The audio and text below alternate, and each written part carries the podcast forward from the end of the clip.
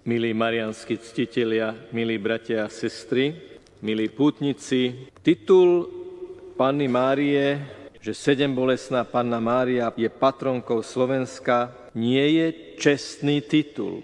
Čestný titul dostávajú ľudia, ktorí sa ale priamo neangažujú v škole, napríklad na ktorej ten titul dostávajú. Patronka Slovenska je titul existenciálny.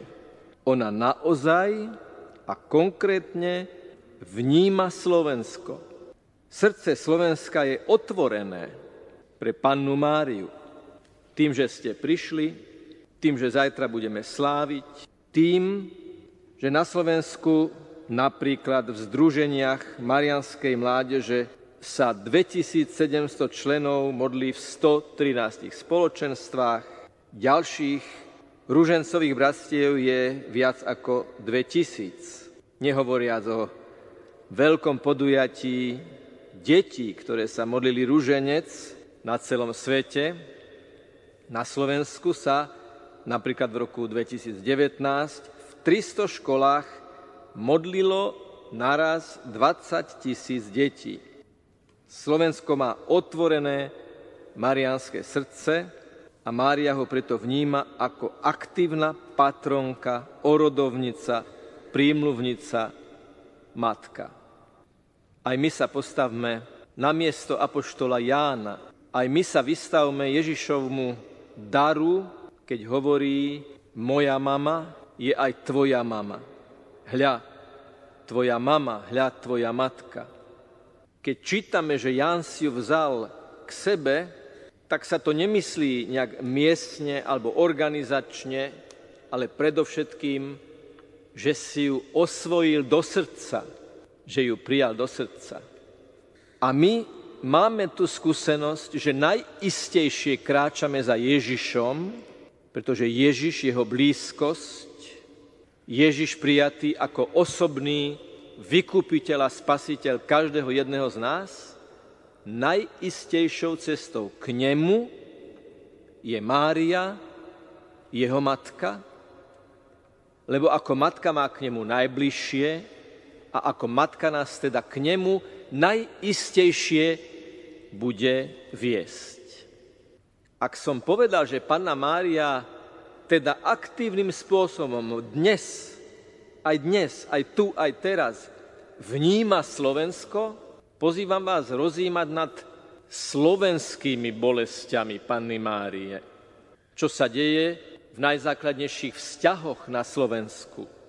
Čo sa deje s manželmi? Čo sa deje s rodičmi? Čo sa deje s deťmi? Sedemkrát vám poviem štatistiku. A možno si poviete, že tých čísel je už priveľa. A preto by som vás rád pozval k tomu, aby vždy, keď poviem nejaké číslo, nejaký počet alebo nejaké percento, aby ste to vždy, prosím, brali tak, že za tými číslami sú konkrétni ľudia, ich konkrétne osudy, ich konkrétne vzťahy, ich konkrétne bolesti. To číslo je len o počte tých konkrétnych ľudí, ktorých sa to týka a s ktorými sa to deje. Prvá bolesť. Ročne vyše sedemtisíc, v roku dvetisícdevätnásť to bolo presne sedemtisícstopäťdesiattri žien nepríjme svoje materstvo a vedome nechá život, ktorý sa rozvíja pod ich srdcom, odstrániť. Mária svoje materstvo vnímala ako Boží dar, ako Boží projekt. Lebo každé počatie je o živom človeku. Preto matka odmietajúca dieťa pod srdcom odmieta čosi aj zo seba a veľmi pravdepodobne po celý život nesie v sebe traumu z tohto tragického rozhodnutia. Ak to chceme povedať obrazne, nástroj toho, ktorý to vykonáva, prebodáva aj srdce svätej matky, ktorá akoby znovu plakala nad touto situáciou. Ale je tu čosi, čo jej robí aj radosť. Lebo boli ľudia, ktorí sa rozhodli, že ideme sa ujať žien, ktoré majú problém s tým, že čakajú dieťa v nejakej krízovej situácii. Poradňa Alexis ponúka túto pomoc. Píšu, v roku dvetisícdvadsať sme pomohli zachrániť najmenej štyridsaťosem detí, o ktorých len vieme. A sú inšpirované Máriou, ktorá Ježiša prijala aj do srdca, aj pod srdce a je matkou v tom najplnšom zmysle slova.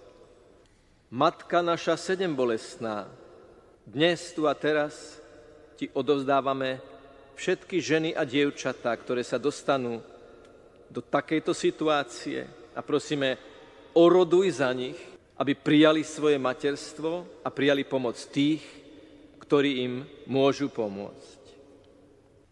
Druhá bolesť. V noci zo soboty dvadsiateho februára dvetisícdvadsaťjeden zazvonil signál v hniezde záchrany v Rooseveltovej nemocnici v Banskej Bystrici. Hniezda záchrany. Projekt funguje od roku dvetisícštyri. Do inkubátora môže matka odložiť dieťa do šiesteho týždňa po narodení a tak mu dať šancu na život. Ženy, ktoré porodili tajne a nevidia inú možnosť len nechať svoje dieťa na pospas osudu, si tak môžu zvoliť humánnejšiu cestu. Veríme, že to najhoršie má už za sebou, uviedlo v pondelok nasledujúci združenie na svojej webovej stránke. Projekt sa volá Šanca pre nechcených a dodnes zachránili sedemdesiat odložených detí, naposledy tento rok v Nových Zámkoch. Musíme sa ale pýtať, bratia a sestry, čo všetko je za takýmto dramatickým počinom, hniezdom biblickej záchrany, boli Jozef s Máriou v Egypte. Aká musí byť samota a kríza ženy, ktorá pristúpi z ulice k inkubátoru, aby tam zanechala, čo nosila pod srdcom, ale zdá sa, že ešte nie v srdci. Musíme mať na to celostný pohľad. Seba úcta ženy, počatie bez lásky, bez stabilného vzťahu. Zvuk zvončeka, ktorý automaticky ohlási zanechané dieťa, je akoby ďalší úder do Máriinho srdca. Ale projekt Šanca pre nechcených je vnútorné svetlo nádeje pre ženy v kríze. Bolesť tretia, slovenská. Týka sa detí a mládeže, ktoré prežili potrat, ktoré neboli odložené, no nemajú hniezdo záchrany v láske svojich rodičov. Suché čísla hovoria o viac ako štyridsať percent detí narodených mimo manželstva, pričom z existujúcich manželstiev sa päťdesiat percent rozpadá. Dieťa sa nedá sprivatizovať. Svoju identitu žije súčasne a neoddeliteľne z otca a mamy, ktorí keď sa rozídu, trhá ho to na poli. Aký usvedčujúci i osviežujúci je na Vianoce pohľad na ten dôverný pár. Jozef a Mária sklonení nad Ježišom. Raz som videl z diaľky Betlehem, v ktorom sa mi zdalo, že sú len jasličky a nad nimi je ako keby taká gotická klemba, ktorá dieťa chráni. Ale keď som sa priblížil, videl som, že umelec to stvárnil tak, že to je Jozef a Mária, ktorí sa skláňajú nad Ježiša, aby mu vytvorili prístrešie, aby ho naozaj chránili. Spolu ho prijali, spolu ho chránia tu v chlade Betlehema, spolu ho zanesú do chrámu, spolu ho zachránia do Egypta, spolu ho budú hľadať v chráme. A Mária povie, ja a tvoj otec sme ťa s bolesťou hľadali. Každý rozchod rodičov, spálené mosty a zatresnuté dvere sú bolesťou našej nebeskej matky, ako keby sa opakovali tie bolesti, keď žila medzi nami na tejto zemi. No každý obnovený manželský vzťah, každé odpustenie, každé prepáč, každé odpúšťam, každé objatie a bosk Každé manželské zmierenie je balzam na dušu dieťaťa a je zárodok z mŕtvych stania. Štvrtá bolesť. Deti predčasne zostarnuté a unavené životom bez zmyslu vlastnej existencie. Štatistika hovorí o šestnásobne vyššom počte volaní na detské linky dôvery. Už len samotný fakt, že dieťa musí zavolať telefónom cudzích ľudí, aby mu pomohli, je šokujúci. Nemajú sa na koho obrátiť? Kde je mama? Kde je otec? Súrodenec? Empatická stará mama? Či starý otec? Či priateľ? Alebo kamarátka? Ešte ani nepovedia svoj problém a už je zjavné, že sú opustené a bezradné. Niečo nefunguje v ich vzťahoch.